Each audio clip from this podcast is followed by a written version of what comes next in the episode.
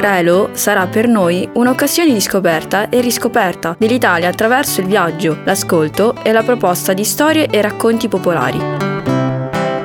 Il progetto parte dalla possibilità per i ragazzi che accogliamo di capire il senso dei prodotti multimediali che vengono distribuiti dai social media.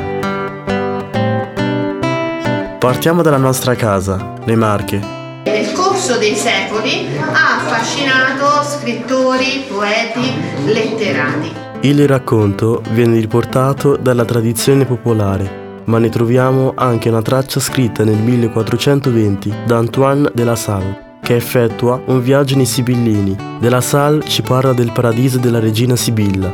De la Salle si reca sul monte, cerca di entrare nella grotta ma dopo pochi passi ritorna indietro. Ritiene la discesa troppo pericolosa Rientra allora nel paese di Montemonaco ed è proprio qui che raccoglie la storia che andremo a raccontare. Per pensarsi e per pensare il futuro occorre essere concentrati, occorre non avere distrazioni. Questo implica concepire il fatto di poter essere meno presenti sui social, il fatto di rivedere la propria vita che magari fino all'ingresso in comunità era orientata molte ore della giornata davanti allo smartphone. Relo ha quell'obiettivo, cioè di far capire ai nostri ragazzi e agli altri che ascolteranno quanto impegno, quanta fatica, quanta professionalità c'è dietro la produzione di un contenuto multimediale.